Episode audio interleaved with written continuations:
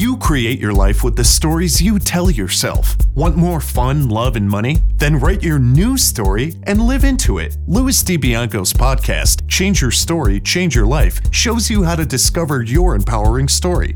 You'll meet many successful people who have created magnificent lives, even when the odds were stacked against them. Plus, you'll learn the secrets of great storytelling that can explode your business. And now, here is your host, Louis DiBianco. Hello, storytellers. It's been a long time since I've been excited about having a guest on my show. And today I've got an inspiring guest with a great, great story. And I also have the pleasure of having known this woman for, well, I don't know, almost 40 years. And I have seen her well, go from caterpillar to butterfly. Her name is Beatrix Montanelli. And I'm just going to give you the short version. She's an actress, she is a yoga teacher, and a successful serial entrepreneur. I'm excited because when I first met Trixie, we were both struggling actors in Toronto and then in Los Angeles. And so Trixie knows what it's like not to know where the rent money's coming from and how to deal with that. And she always dealt with it in a creative and profitable way. For instance, when we were in LA and the acting work was slow for everyone, she started a business selling roses in restaurants, and that was very creative and very successful. Cutting to the chase, today she no longer has to think about living according to someone else's uh, beat of the drum because she has successfully created a highly scalable business called the Flying Yogi which you're going to hear all about. And the business has an enormous income potential. Plus, she gets to enrich people's lives. Trixie, welcome to Change Your Story, Change Your Life. Thank you so much for having me, Lewis. Um, I just want to clarify for our listeners that Trixie is my nickname, and I've always been called that by people who are my friends and my students. So, although my official name is Beatrix, Trixie is how I've always been known. And it's okay. Yeah. Yeah. Okay. Yeah. Good. Totally. And uh, it was really fun listening to your intro. It was like watching my life flash before my eyes. yeah, the roses, that was like such an experience. I did that for 12 years in Los Angeles, the Ramblin' Rose Company. Ramblin' Rose, that's Ramblin' what you Rose. And interestingly, before I moved to LA, I did a film with Martha Coolidge, who was a director who came out with a film called Ramblin' Rose that starred Laura Dern. And that movie came out after I had named my company Ramblin' Rose without any knowledge of what the working title of that film was, which I had like a teeny weeny little part in. Anyway, we're here to talk about the flying yogi. Oh, that and and the whole journey to it. So, right off the top, when did you start the flying yogi and why? Well, let me go a little bit further back. Uh, I'd been in Los Angeles now for about 14 years, grew very tired of delivering roses, and was looking for the next stage of my life. Um, my son Joshua, whom you know, was getting into his later teens and was starting to talk about, you know, breaking out on his own. And that particular time was a very stressful time for me. That was shortly after September 11th. Mm. George Bush was in his second term. And, you know, being in LA and being in the US was not a lot of fun. There was a, an energy about it that was oppressive.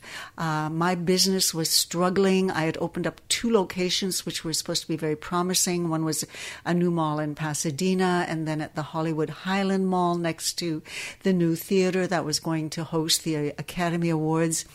Yet there was no business. No, the tourism had dropped due to the you know, the backlash of September 11th.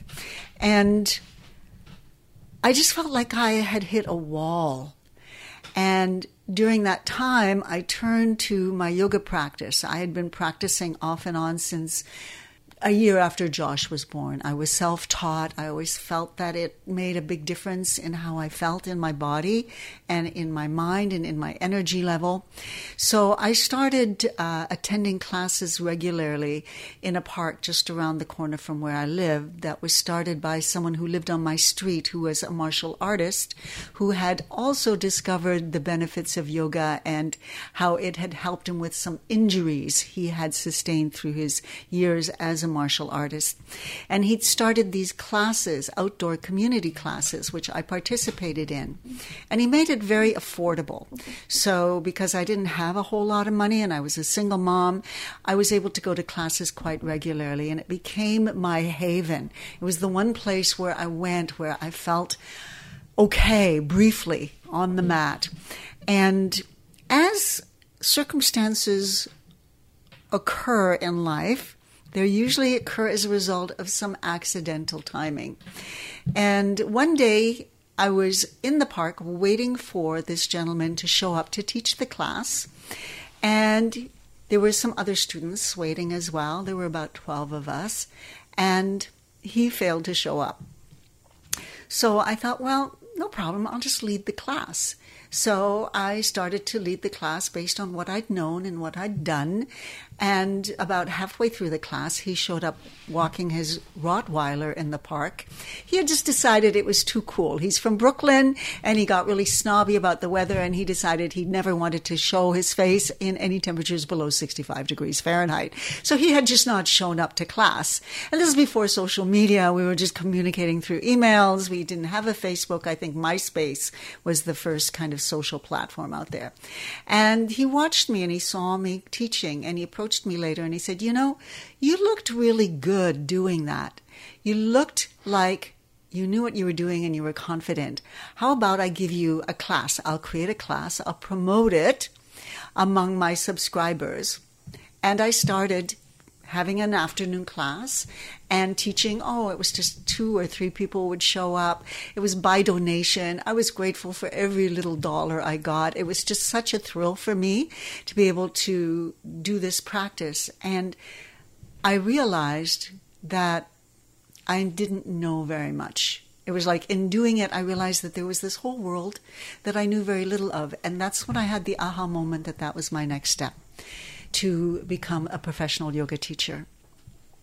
And so I started to do some research, looking for courses and teacher trainings. And around this time, yoga was starting to really become very popular. And so trainings, which used to be quite inexpensive, suddenly started to go into the thousands of dollars. And something told me to start looking at India I thought if I'm going to get trained, I think I'd like to go to the source. And I started to look at India and I started to look at what the cost of living was there and what the trainings were. And I thought, wow, you know, I could actually, for what I would pay in LA, I could probably go fly there and live for six months and get some really great training. And one thing snowballed into another. And I ended up deciding to leave LA for good Never planned that initially. Initially, I was just going to go for a couple of months and then come back. And then suddenly I decided, you know what? I think I'll get a six month visa. You know what? I don't think I'll come back to LA. You know what? I think I'll sell my car and all my furnishings. And so slowly, slowly, I started to post on Craigslist and watch my apartment and my life walk out the door as I started to um, gather funds. And I found a buyer for my rose business. Uh, we were selling up on City Walk Universal. It was the one profitable location we had left. And uh, bought myself a ticket to India, knowing no one, knowing not where I was going to go, and not sure if I'd ever be alive to come back. But there was just something driving me. And uh, I went. And I went through my adventures there. I started with a teacher, wasn't so great, and then I met people, and then on and on and on. And I started to really get trained. And I fell in love with the country. I developed some lasting relationships that I still have.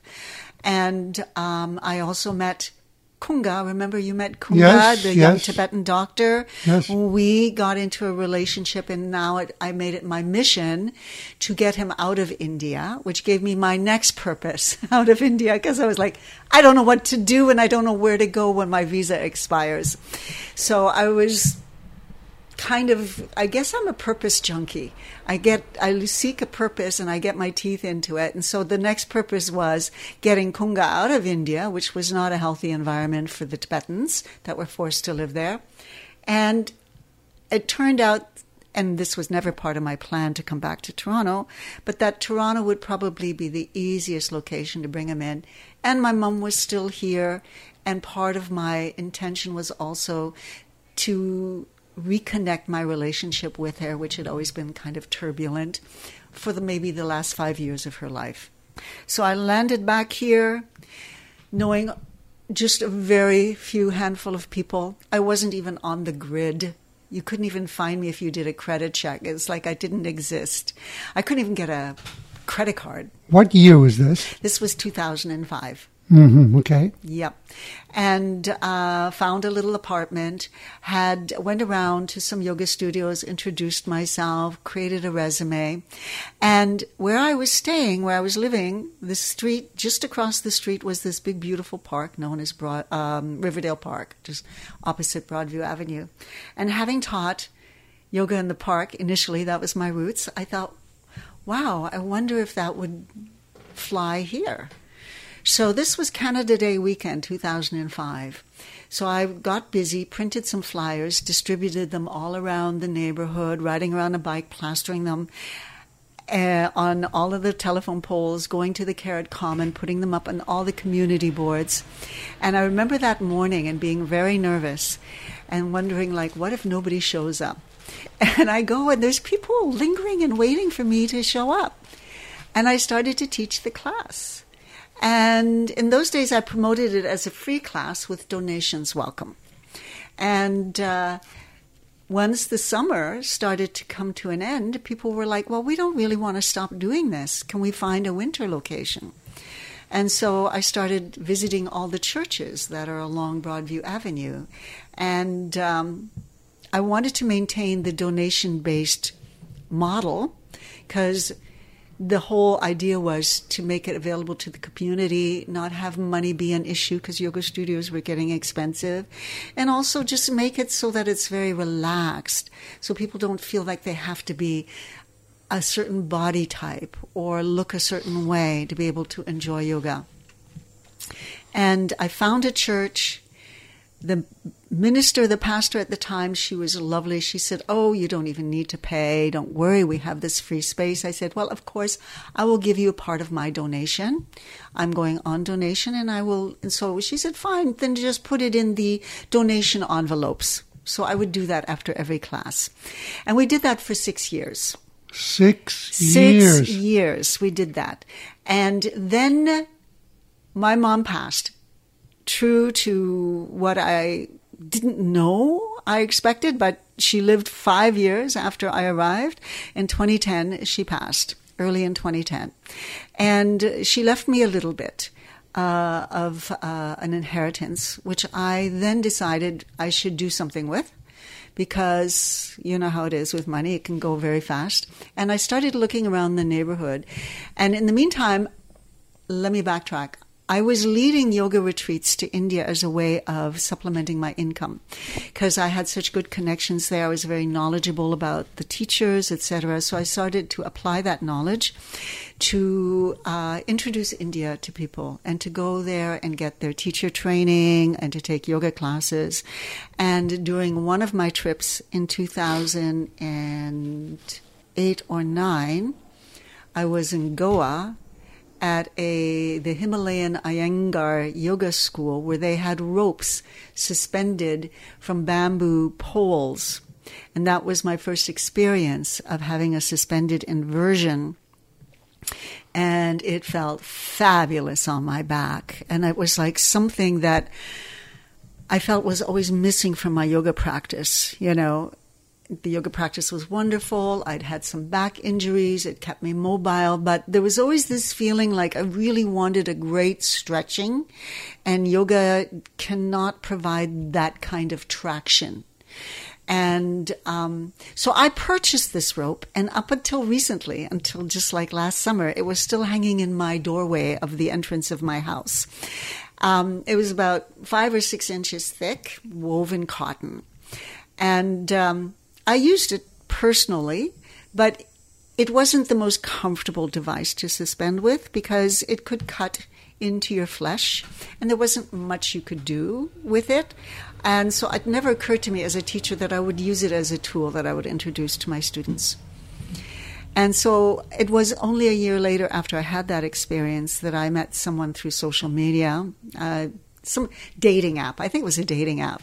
And um, and we connected and we, we became friends. And I was traveling to LA about once a year to visit my son. And so he and I got together and he said, Look, I came across this picture because he knew that I was into hanging upside down. And it was a prototype of what was to become my model and my brand, which is the Yogi Gym. And it had come out of Bali there was a company in Bali, Bali that had come up with this this uh, particular design of um, a nylon hammock with handles on it, and the minute the minute I saw it, it was like I got scared because I knew it was going to change my life. And it was like, I knew when I looked at it, I, I, saw that it was revolutionary and I saw the potential and it scared me.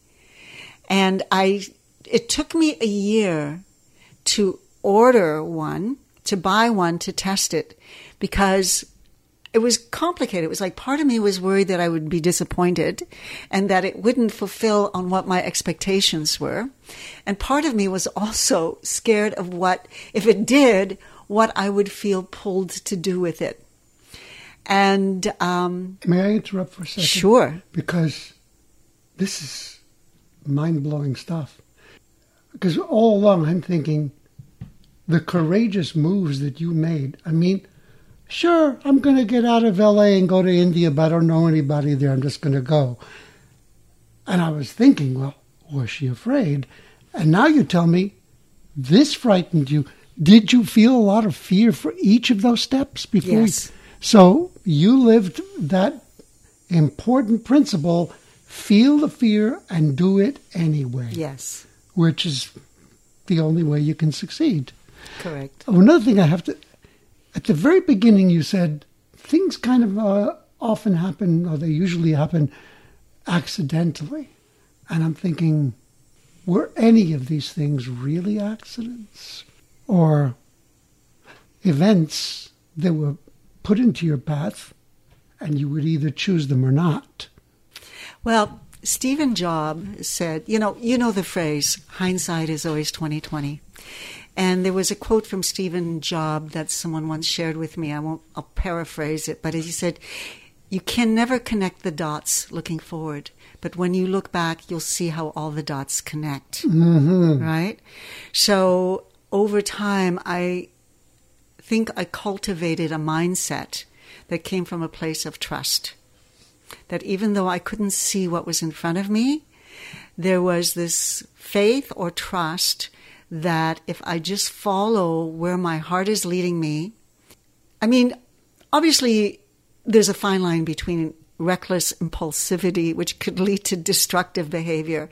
But there's, I think, also a line where in yoga there's a principle and it's called and it's one of my favorite parts of the yoga sutras the, the teachings. It's called ishvara pranidhana. And it's one of the tenets of becoming a yoga teacher or not a teacher but a yogi. The yoga sutras lay out it's like a manual a blueprint for becoming and evolving as a yogi. Ishvara pranidhana basically means, as is coined by the 12 um, step programs, let go and let God.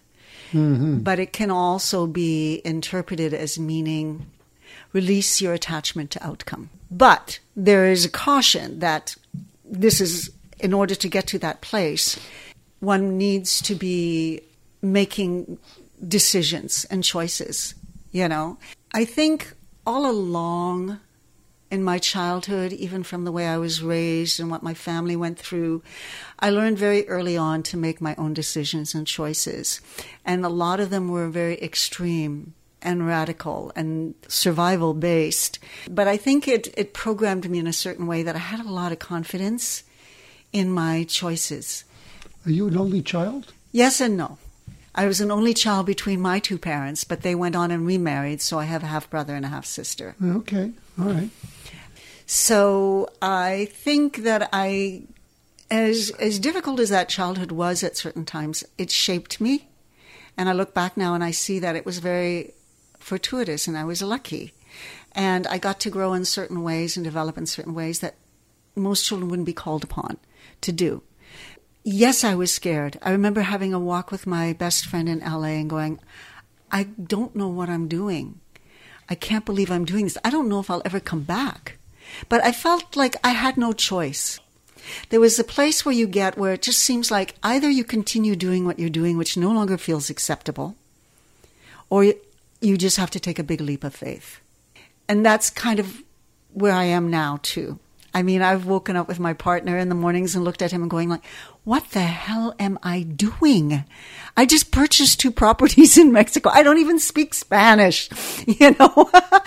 and, and, you know, with every big decision, there's a lot of big challenges that come with it. And there's a lot of, uh, it seems like the universe is, the moment you make a commitment to something, it throws everything but the kitchen sink at you to to uh, challenge you, right? Challenge and you. and de- because you have to grow and develop and and and in ways to be able to meet this big game that you're playing into, right? And I had a similar experience. And I think this was a profound moment in my development before I even went to India, before I even went to LA. I don't know if you remembered, I produced a play for uh, the Equity called um, The Wool Gatherer. Yes and I with Dominic with Dominic, and I did it in the face of no agreement. Nobody said it could be done. I submitted my proposal to Equity Showcase because it is a government-funded program. They like to have big casts. This is a two-hander. Two-hander. and it just happened that the cast and the play that they had scheduled something happened. It fell through. They had to pull it off the schedule and they were scrambling to fill the spot. and called me. And then, you know, my director quit. And then, you know, on and on. And then suddenly people started coming. And I'm finding myself producing this piece that I felt powerfully connected to. And I remember Bob Pennington from the Sunday uh, paper theater section showed up and he's like a scary guy and i didn't he wasn't even expected to show up he showed up on the sunday performance and I found out later he'd been in the audience, and then in the morning I get a phone call. Have you seen the Sunday paper? It was a full page spread saying, bold, Trixie, my name was Shink at the time, yes. you know, uh, delivers. And was this play by Mastrosimone? Yes. And, and did Valerie Kalin design? Did Valerie She had something design? to do with getting you guys together. She may, you know what? I'm not sure that's going back a little bit. That's okay because this Yeah. is more like Yeah. an in talk. Yeah, yeah. And sorry, audience, you don't know these people, but I, this is fascinating stuff. But well, let me tell you something. This is where I was going with this. Is I came across a quote, and I don't even know how I came across it. It's been assigned to Goethe, but since then there's been some dispute as to whether Goethe said it. And it talks about, you know, when you commit to commit, and that, you know, um, boldness has power at the end, and the universe and things that are unforeseen will start to shift. I took that as my gospel. And it was demonstrated in my decision to go in the face of no agreement and produce this play. And what and not even knowing whether it was going to get panned. I had no concern about how it was received. I was just so committed to seeing it get done. And that's kind of how I've always operated. I don't really think about things in terms of dollar amounts. I'm never driven about a, a particular income level. For me, it's always been the journey and the thrill of taking a concept and an idea and materializing it and manifesting it. I just want to pause for one second. Those of you who are listening with an open mind and heart, this can change your life if you'll allow it to. And I just want to say to you, you have now become my teacher. What I'm receiving from you, I need to hear right now. Wow. In my own life. I do. You are starting to talk about discovering this new approach to yoga mm-hmm. and, this, and, and recognizing in your heart it was going to be revolutionary and that it frightened you. So get back to that and where did that take you then? Right. So I ended up ordering this this uh, model that I had found, and at that time there was nothing available uh, on YouTube or any resources, very few to know how to use it properly. And it was awkward. Uh, but I tried, and I found someone in Los Angeles who uh, had uh, promoted this, and we partnered for a while, and we worked on it, and together we worked and shot and created a teacher training manual. Before that happened, I approached a studio just in my neighborhood.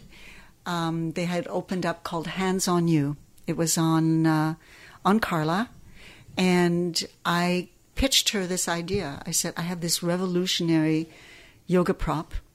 I need a space. If you can get the hardware put up, I'll provide the equipment and we can promote it together and do a 50 50 split. She was all over it. We did it. So the first group classes started in September of 2010 just that weekend that I started my first class, I heard through the grapevine that there was a form of yoga becoming coming out called anti-gravity yoga by Christopher Harris, who used to be, I guess, some uh, showman in Vegas or what have you, and he was taking it around and taking it to Oprah, etc., and The View, and it basically consists of like a poly knit hammock. That's it, just the hammock, no handles and different fabric, but what I thought was really interesting is that I heard about it on the weekend that I opened my first class, and I realized we were at the beginning of a yoga revolution. Wow. You know, I, I also didn't know this. This um, I knew you, what you were doing. I didn't realize. Uh, I didn't have the, this context. And and did you rent the studio in Carlisle? Nope. You bought that. Yeah, I bought it with the money with the money that my mom left me. Um, I had the house by then and in the neighborhood. So with some very creative financing, I was able to refinance my house and take some of that and add it to what my mother gave me to purchase the uh, the commercial space in the Wrigley Lofts where I uh, situated myself because I didn't want the burden of having to worry about a mortgage, a second mortgage, and having to handle two mortgages. And also, commercial mortgages are about double residential mortgages. So I tried to like make it as uh, stress free in terms of making that transition from a financial standpoint. So I was able to purchase it, own it flat outright. I, at the beginning, I rented half of it out to a pole dancing studio that had already been in there. So we divided the space. It was pretty big. It's almost 2,000 square feet. And uh, then after two or three years, they moved on. I took over the whole space.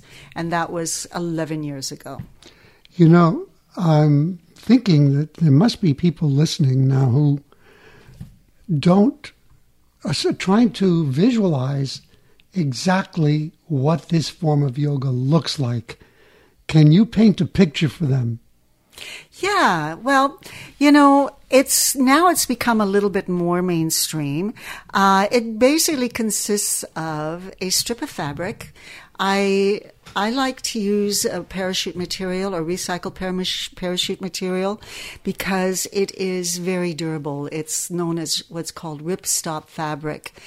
It's the strongest fabric I think known. And what ripstop means is if you were to take a scissor and poke a hole in it, it'll make a hole, but the hole won't spread. Wow. So where if, if, you take traditional nylon and you poke a hole in it, it'll start to, the fibers will start to unravel and it'll start to tear. And um, also, I had a foam insert placed into one of the linings on one side to make it a little bit more comfortable because it can be uncomfortable when you're putting your entire body weight in fabric and having it wrap around you. Um, and then the handles are three tier. So you have a hammock and then you have a pair of handles that have an upper, a middle, and a lower. And then you have a rope that has 15 height settings so that this can be adjusted to anyone's height. All right. And we work with basically five height settings and we measure them off the person's body because proportions are different as well. Everybody's built a little bit differently. So we measure from ankle height, mid shin, knee, mid thigh, upper thigh. That's as high as we go. The handles can be moved accordingly depending on the arm lengths and leg lengths as well. And through the combination of these two components, a whole world of possibility opened up. I didn't even realize all that could be done when I first started teaching this and giving trainings. But my training started to attract people who were coming from different backgrounds.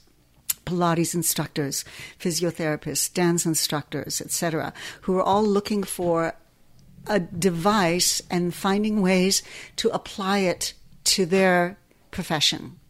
Uh, I even have uh, a woman who I trained whose expertise was teaching yoga to children with special needs.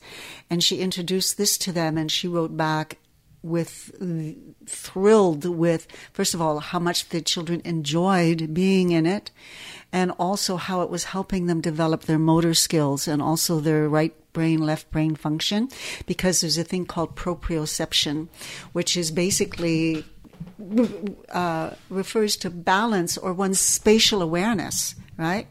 And we had started some kids' classes, and parents were reporting that their child, after just attending a few days of classes, were moving differently. They were walking with more grace, they were standing taller. Because just hanging upside down for even a, a minute or two regularly realigns your spine such that all posture problems just kind of disappear.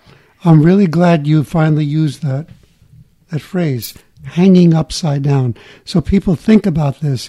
Suspension yoga, using the apparatus and the fabric that Trixie's talking about, allows you to do a stretch or a series of stretches while you are upside down, suspended in air. Yeah. Yeah. And that is the that's the big sell, right? But over time, and that was the thing that obviously attracted me and what brings a lot of people to it. But there's so much more. I mean, for people who want to advance their yoga practice, there's a lot of poses that are uh, unattainable for the average person. Things like handstands or headstands or backward bending or balancing poses. All of those really, or arm balancing poses. Hard to get to poses or hard to learn are made completely accessible with the use of the equipment. And we develop techniques and ways of support to help people do that. In fact, I use influencers now on social media.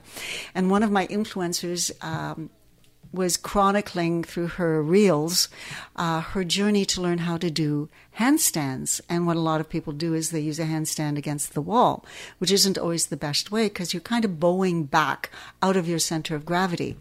So I scheduled. I, I reached out to her and I said, Why don't you and I have a private and I'll show you how you can use the yogi gym. And then I'd like you to film yourself using the yogi gym coming into handstand. And I showed her the options and the techniques. And she was wowed, you know. And uh, people who are weight trainers, athletes, you know, who have injuries, being needing to work and develop a part of their body, but needing to be able to redistribute their weight as they're working a particular joint. Resistance training, because you're actually using your body weight, so you can do a lot of incredible, powerful resistance training and aerial push-ups and sit-ups and things that where you're actually, you know, your body mass is resisting gravity and this helps to develop tone and strength. So we use gravity. We basically have developed a methodology that manages gravity's effect on our body. A lot of what I learned was based on the findings of a gentleman named uh, Dr. Robert Martin. He published the first studies on the effects of inversion and suspended inversion.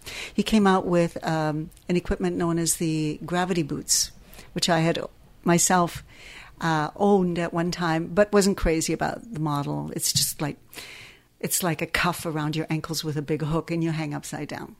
In fact, Richard Gere did it in American Gigolo. That's when I first saw it. Really? Yeah. and I went, oh wow, that looks really great. I got to try that.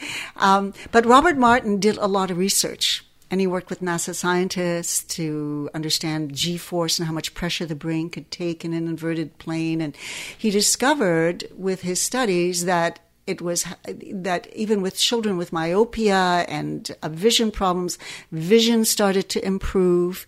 And he started to notice also that what he he called his book the gravity guidance system and then it has a subtitle that says turning the aging process upside down. Mm. And I started to realize that there were really anti aging benefits to suspending, that inverting was reversing the stresses that gravity imposes on our bodies when we're always in an upright position, and that we're not really meant to always be upright. And so there were a lot of incredible benefits attributed to that, and um, and also uh, mental. They they were starting to do studies where they were using inversion therapy to treat depression, because it releases hormones. It uh, releases um, uh, neurotransmitter release in the body. It promotes neurotransmitter development. There are all these things he discovered that were extraordinary, which I started to incorporate in my training and and draw from. And I started to learn with every teacher training, professional students who were coming to me, who were actual trainers or teachers themselves, were opening my eyes as I was watching them explore from their perspective things that their bodies needed and craved from working with this equipment and watching how they started to solve problems for themselves or find ways to use the equipment or um, perform a pose that never occurred to me. But through watching them, it was like the book expanded and expanded, and my manual kept growing and growing and growing. And um, yeah, and I'm still learning with what all the possibilities are with this tool. Well, you strike me.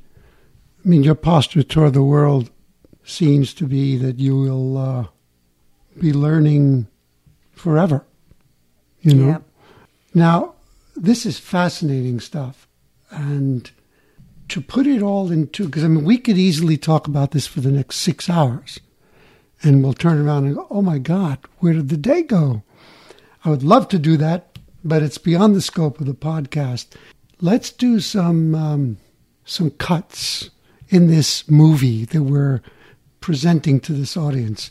You have developed this practice in Toronto in a studio, and now summarize quickly how you took the next big step, which was to end up buying basically a small spa in Mexico where you're now going to do yoga retreats and are moving the business to that level?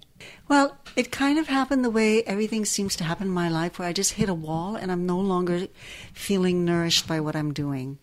Uh, I created the Flying Yogi Studio. Then, as you know, we had almost two years of COVID, so the studio was shut down. The the positive thing that came out of that is it forced me to rethink what I was doing I started to take my programs online.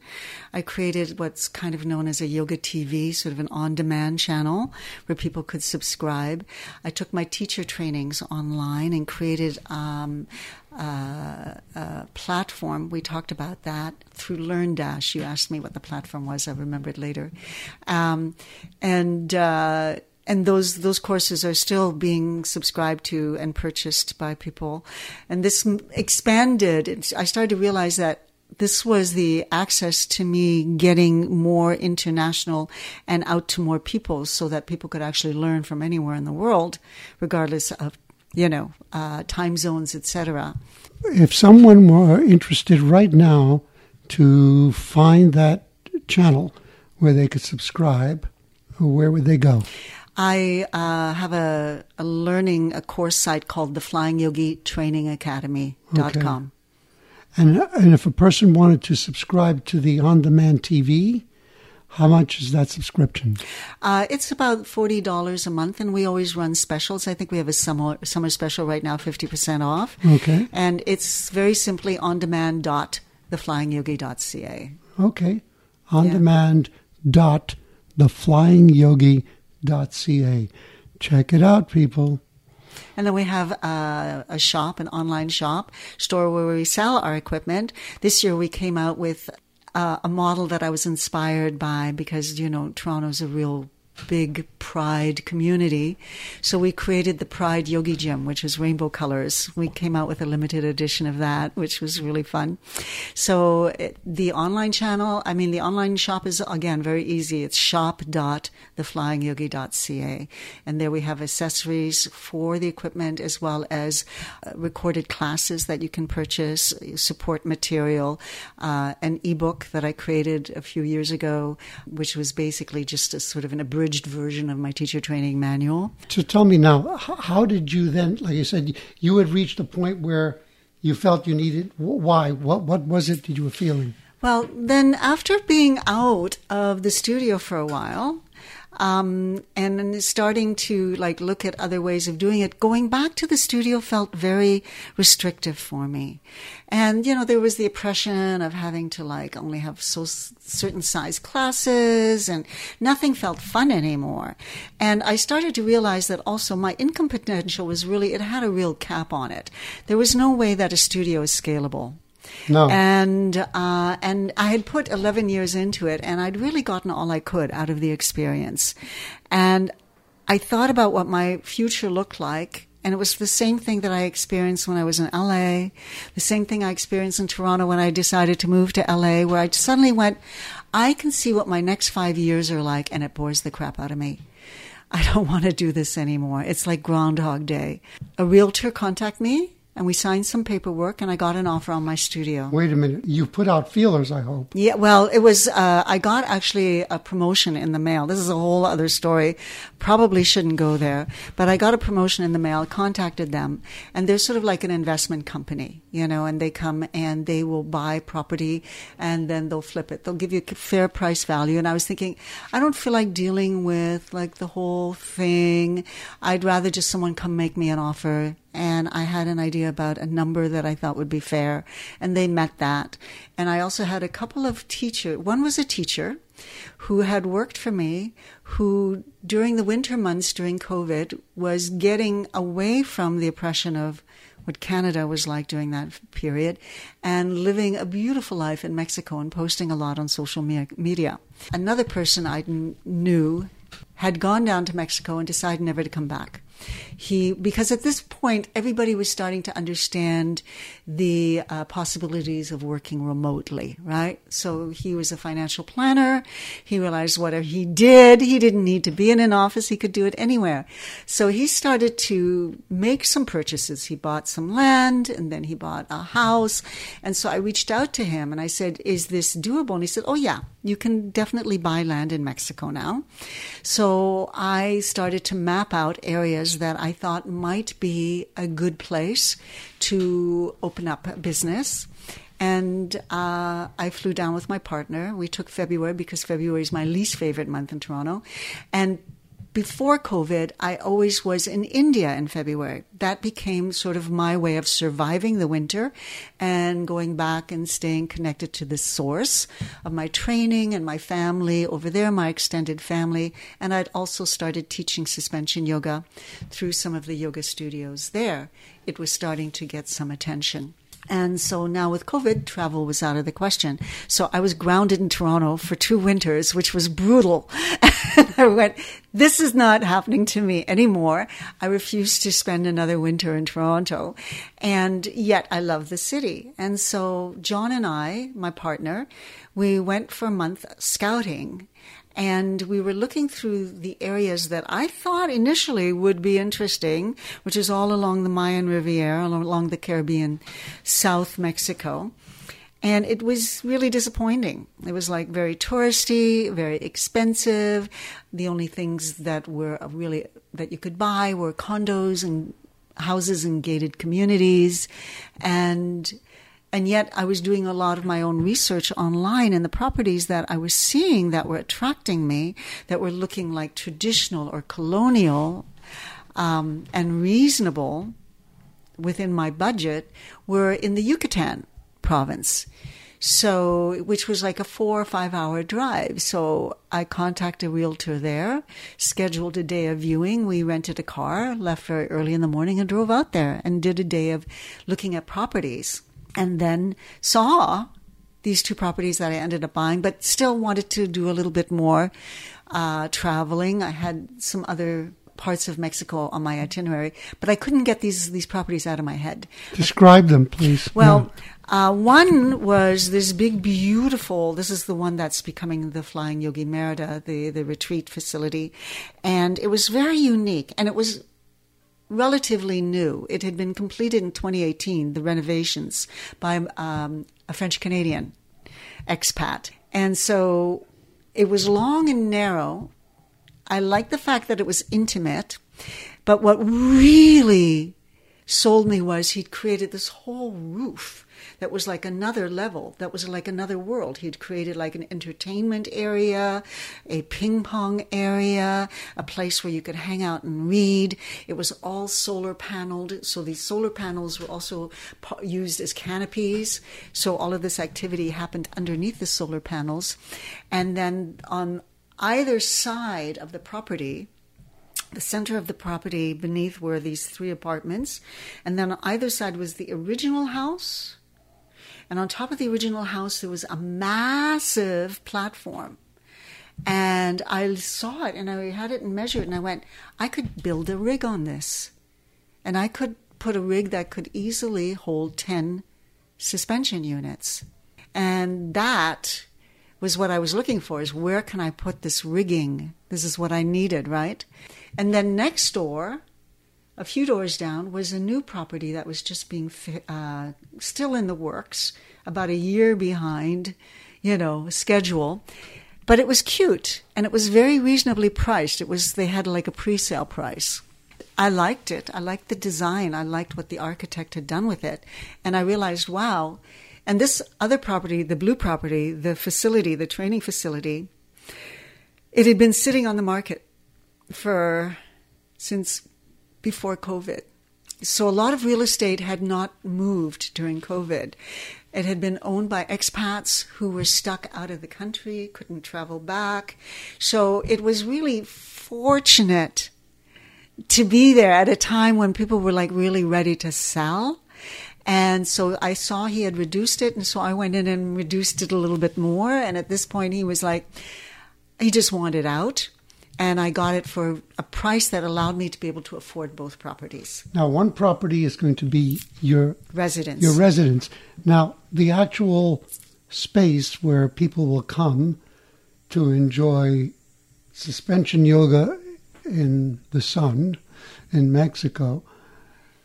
There are rooms there for people to sleep? Yes. It's like a small hotel. Yes. How yes. many how many separate rooms? Okay, so there's actually four separate rooms. Three of them are double occupancy, and there's one that's like a loft, which I'm setting up as a private quarter, but it can easily be used for double occupancy if so there's some flexibility in terms, and then in my property, just a few doors down, I have a guest house in the back. So that would be reserved also as a private quarter if we have a little bit of an overflow. Also, part of the plan is to start promoting this among aerial yoga studios throughout the world offering them hosting opportunities where we partner with them and they can bring their trainings there. We arrange for the, you know, for the, um, we, we, incorporate excursions into our training. So it becomes a cultural immersion, and you're not just coming for teacher training, but you're also, because we're right in the center of the Mayan civilization. Wow.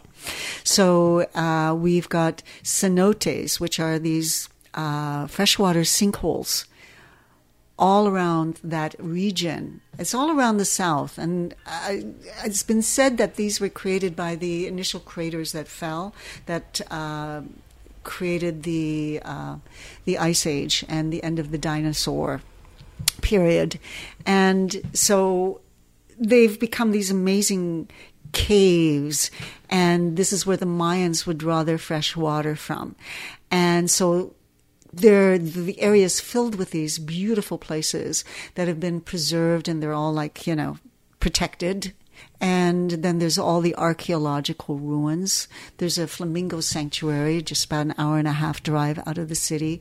What I liked is that Merida is not a beach culture. I, Merida is a university town, small city by any city standards. There's only a million people.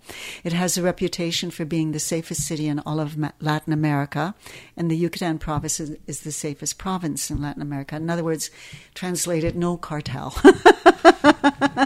now, people, uh, if you you need to visit the site to see this property, it's it's I mean it's breathtaking, and it's the flyingyogi.ca, and then there's a link that takes you to the Mexican site, and think about what Trixie is describing. If you've ever wanted to vacation in Mexico and you happen to also would love, you'd like to see um, some cultural wonders like the Mayan ruins, etc., and at the same time have a restful spa experience enjoying the benefits of suspension yoga, you can do it all at Trixie's Spa. So definitely check that out. Now, have you studied with any of the top marketers to learn how to do this? Well, I did. Uh, you know, I've always been, you know, uh, into personal development. You and I had done the T. Harv Eker, which, and each program I took took me to the next level mm-hmm. my development and helped me overcome uh, a blind spot or a resistance. Right. So um, that helped me see that owning a house was a possibility, and I got my home that way. Um, and then I, uh, around, I had already started the studio, and again, I was hitting a place where I was struggling and floundering because I didn't have the skills and the tools and the business management skills that I needed. I was a yoga teacher up to that point that had a pretty free lifestyle, right? I just go from class to class, lots of time on my hands. Suddenly, I have this commitment that is like raising a child 24 7, you know, and um, it was a bit of an adjustment, and I was spread very thin. And I was uh, also in a partnership that I was looking to pull myself out of and rebrand. And uh, so I had spent a weekend with a client who was a, a, breast cancer survivor, and she invited me along with uh, a handful of close friends to um, a beautiful resort, or not a resort, a private uh, property up in the Muskokas uh, that was donated by, I think the man, uh, gentleman owns the Toyota dealership uh, for Canada. Huge property, and they were part of a, um, a program for cancer survivors where they gifted them places where they could stay after they've completed their two years of treatment. So we got to be part of that. And all of these ladies that were there, they had all done the landmark programs, the uh, forum, etc. And I enjoyed their company so much. I mean, I'd heard about EST when I was going to acting school in New York. It was becoming a big thing there, but I resisted. But here I was with a group of dynamic ladies who were living really rich, full lives, who were very successful and a lot of fun to be with. And I thought, and I was exhausted and I felt lost. And I thought, you know what? I need something. I'm just going to, that weekend I went and I just booked into the forum. And from the forum, I continued through the courses. I did the communication curriculum and that led me to an entrepreneur program that they offer, a two year program called Team Management and Leadership. And that was a profound program, tough as hell. And I wanted to quit from the day I started. I wanted to quit so many times, but I saw it through and it just created a shift in terms of what I understood was capable. And part of that secret was that success relies on team building and you know, outsourcing. Up to that point, I'd fallen into the solopreneur trap of trying to wear every hat. Listen, the reason I'm asking you this is I think almost everybody listening, including me, want to know how to get beyond that fear of beginning to trust others, mm-hmm. spend the money mm-hmm. on outsourcing, etc. Mm-hmm. So this was part of the training. Yeah, yeah. And then uh, again, I learned about a program. I got lucky, as I tend no, to be didn't. when I'm on a. No, you didn't. no. I learned about a program that the Ontario government has called Yes Youth Employment Services, where they um, they fund the first four months of uh, a student's uh, salary for businesses. It helps small businesses make that leap right? It's like a bridge program. And so I got my first full time assistant that way. And I sat down with her and I was just finishing up my training. I understood about creating structures. We learned about creating structures and plans and, um, and enrolling people and I've gotten really skillful at enrolling people to become part of my vision. Oh. And I have teams everywhere now. And I couldn't do what I'm doing now if that wasn't the case. And a lot of these people are paid, but it's becomes part of the budget. So when I sat down with my first assistant, Nancy, I said, "We have to make you.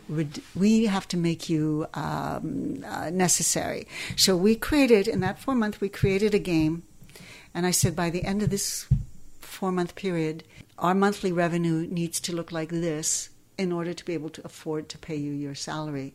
And we topped it, right? And I started to see what was possible. And also, mindset has a big part of it because I think when you're stuck in that space, you know, you can't see beyond where you're at, you know, and you have this wall and all you're seeing are the limitations, right? And it's not until you step back, which is like what COVID did as well. It's, it made you, forced you to step back so that you can suddenly see what's behind the wall, beside the wall, above the wall. And that's kind of that experience. So, um, there's no possible way to scale or grow on your own. No, no, absolutely not. and not. I am having this conversation with other solopreneurs, and I'm watching them flounder, and I'm watching them burn out, and I'm watching them become ineffective. And I'm saying, you've got to make this step. You've got to budget it. You've got to have a plan. Find someone you trust. Train them. Training is a big job, you know. And I invested a lot of time and continue to do so. That now I have a virtual assistant in the Philippines, and she's awesome. But I commit a month to work with these people so they become mini me's so I can be anywhere and I don't have to worry. They will know where to pick up the ball or pick up the slack if I'm traveling or I get sick or I get hurt, right? The business doesn't rely on me. Did you also learn uh, how to set up membership sites and everything through this kind of training? Um, no, because that's very specific to my business. And this training was for all entrepreneurs from every different industry, right? So how did you learn? Well, again, I I was doing a lot of yoga shows and conventions, so there's a lot of uh, people you come across who are there. One of them was um, a platform that was just starting to come up in to the fitness world and studio world called Mind Body online. And I spent a little bit of time with some of the representatives and they showed me the bells and whistles and the features. So I ended up reaching out to them and took, you know, they integrate you and train you. So it really made things manageable. That thing did everything and did all the bookings and the financials and, you know, and you just plug everything in. It's like, you know, the beginning of that whole sort of online thing. And they've become quite big. They're international. You can find my Mind Body online in pretty much any yoga studio or fitness related studio or um, even massage and spa related places. Oh. Uh, so, you know, you just kind of find these tools along your way through hearsay or where you happen to be, you know. Well, you, your antenna has to be tuned in to yeah. them. So that's why when you say luck, I said, no, no, this is not luck. You've been creating luck right along. Trixie, where do you see yourself five years from now? Um, good question. I kind of have a three year plan right now, which is like to do what I'm doing once we launch uh, the Flying Yogi Merida in November. So I still love Canada. I love my park yoga classes. We're in our 18th season. They've grown to include the entire GTA. I'd started with that park on Riverdale, and now we have classes all over the city with different instructors, seven days a week, and um, it's my it's my my grounding time. I go there. I see people that have been coming to me from the very beginning. I watched them marry. I watched them have children. I watched the children grow. They bring their children to the classes. So I'm not ready to give that up. So I still want to spend six months out of the year, five months out of the year in my home in Toronto, nurturing and being part of that community that I've built while I'm building my community in Merida. Uh, the other half of the year. And uh, so I want to try that for three years and see how it feels. Um, I don't see myself ever really slowing down. I I am a really purpose driven individual. I've come to recognize that about myself. And when I try to imagine what it would be like being retired and having nothing to do, I I cringe. Right? I get incredible joy out of the creativity and the challenges. Um, I think I'm an entrepreneur entrepreneur mainly because it's the most powerful personal growth program out there. No, nothing, absolutely. nothing pushes my back against the wall more than that, and it's just become part of my lifestyle and part of my my mission.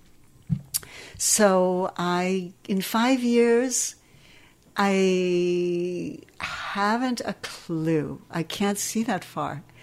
But I can see after three years that I will do a reassessment. Oh, I'm sure. Um, maybe, you know, maybe I'll move to another part. I don't see myself in Mexico forever. Uh, but then that can change. I didn't see myself in Toronto this long when I first came. I had a five year plan when I came to uh-huh, Toronto, uh-huh. and that was like 19 years ago, right? So, you know, here's a question I think that people would love to have the answer to. I would as well.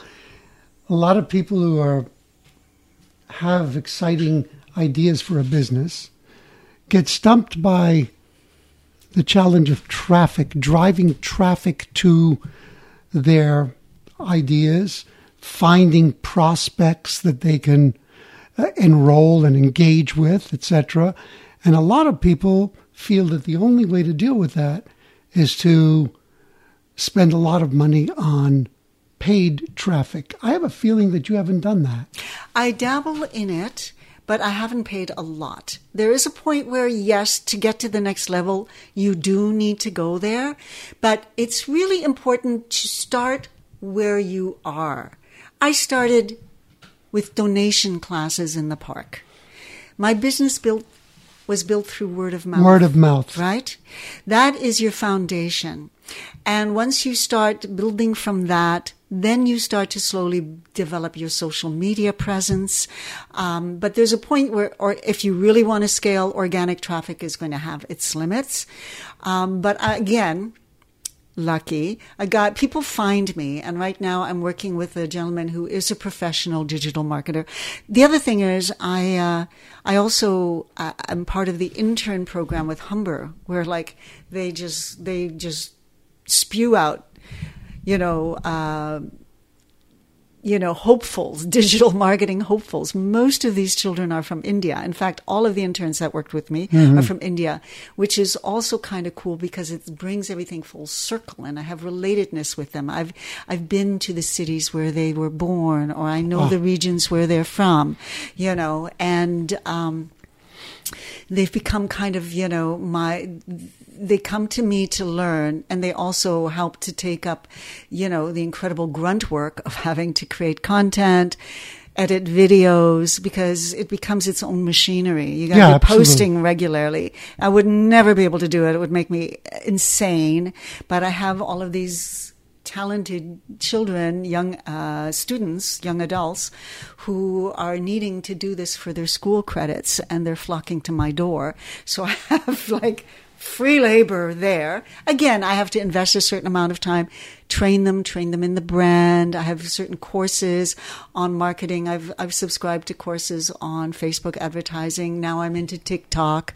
and so it's like boom. Have you, you know? studied uh, with digital marketer?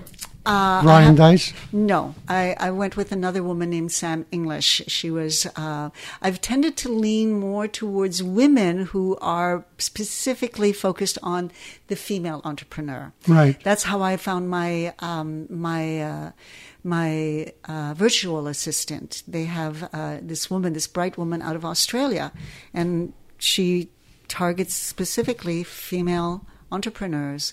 And uh, she's created this whole really well operated program of offering the services. And she trains these people really well. So they come with a skill set, right?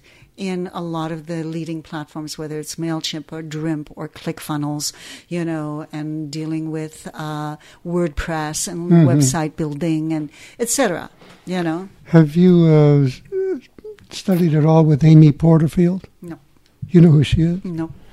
Her expertise is uh, online courses. This has been a fascinating journey, and what I want to ask you now is is there one final thing that you would love to leave the audience with? You know, the final thing I want to leave people with is that, and it's been said before, it almost sounds cliche, but if you can think of it, if you can conceive it, you can do it. Get the training you need. Learn what you need to learn. Surround yourself with people who encourage you and support you, you know. Uh, don't try to do it alone. And that doesn't mean you need a partner necessarily. But people, there are so many people that are looking for someone to align themselves with there's so much abundance of people that would love to be part of your journey and part of your plan. Keep speaking about it. When I made the transition, any of the transitions I made in my life, I talked about it for almost a year before I acted. Part of that was my process of programming myself right? So I would talk about my plans. I wouldn't keep them a secret. It's like, yeah, I'm going to be doing this and I'm going to be doing this by that. When I did the online thing, I had no idea how to create an online course. It was intimidating taking a 200 hour teacher training that I'd been operating in a studio and trying to find order and structure and resource material. And then we had to like videotape. We were videotaping weeks at a time in the studio putting all of this into a, a, context, a visual context. But I just kept talking about it and talking about it. I kept talking about me wanting to go to Mexico and talking about it. I'm talking, uh, you know, so just keep living it, include it in your conversation with everybody because I've learned that it's through conversation that ideas are born and it's through conversation that we attract the people we need. Fantastic. And if I had to summarize it, I would say you mentioned if you can imagine it or see it in your mind that it can happen. That's Napoleon Hill, of course, mm-hmm. Think and Grow Rich. Whose book I read, yeah. Yeah, I mean it's mm-hmm. it's it's powerful. Uh, it's a powerful philosophy. Essentially, it would be this for me: most people are afraid to move because they feel I've got to see it to believe it. And what you're doing is you believe it, and that makes you see it. Mm-hmm. So the belief, that faith, that leap of faith has to come first. Once again, how can people find out about what you offer? Repeat it for us, please. Well, the new website is the Flying Yogi Merida. Just as simple as that. Just search the Flying Yogi Merida. That is where we will be offering teacher trainings, suspension yoga holidays. So you don't need to want to teach suspension yoga to come and practice suspension yoga and have a wonderful time. And we also will offer and tailor custom holidays for anyone who uh, is a group larger than four people. Now, Flying Yogi Merida, M E R I D A. It's the Flying Yogi. Oh, the Flying, good. The Flying Yogi Merida, M E R I D A dot what? Dot so it's actually theflyingyogi.ca forward slash Merida. But Ah, if you search oh, just okay. that, you will get it. Or if you just go to theflyingyogi.ca, you will find it. Okay, great. This has been. Uh, I've been on a journey with you. Thank you so much for taking me along. It's been my pleasure. Thank you. Storytellers, thank you for sharing this journey with me and Trixie today. And my final question is for you. What are you going to do with the wisdom that Trixie has given you? I am your host, Louis DeBianco, and this is Change Your Story, Change Your Life. Tune in to the next episode of Louis DiBianco's podcast. Become unstoppable as you learn to change your story, change your life.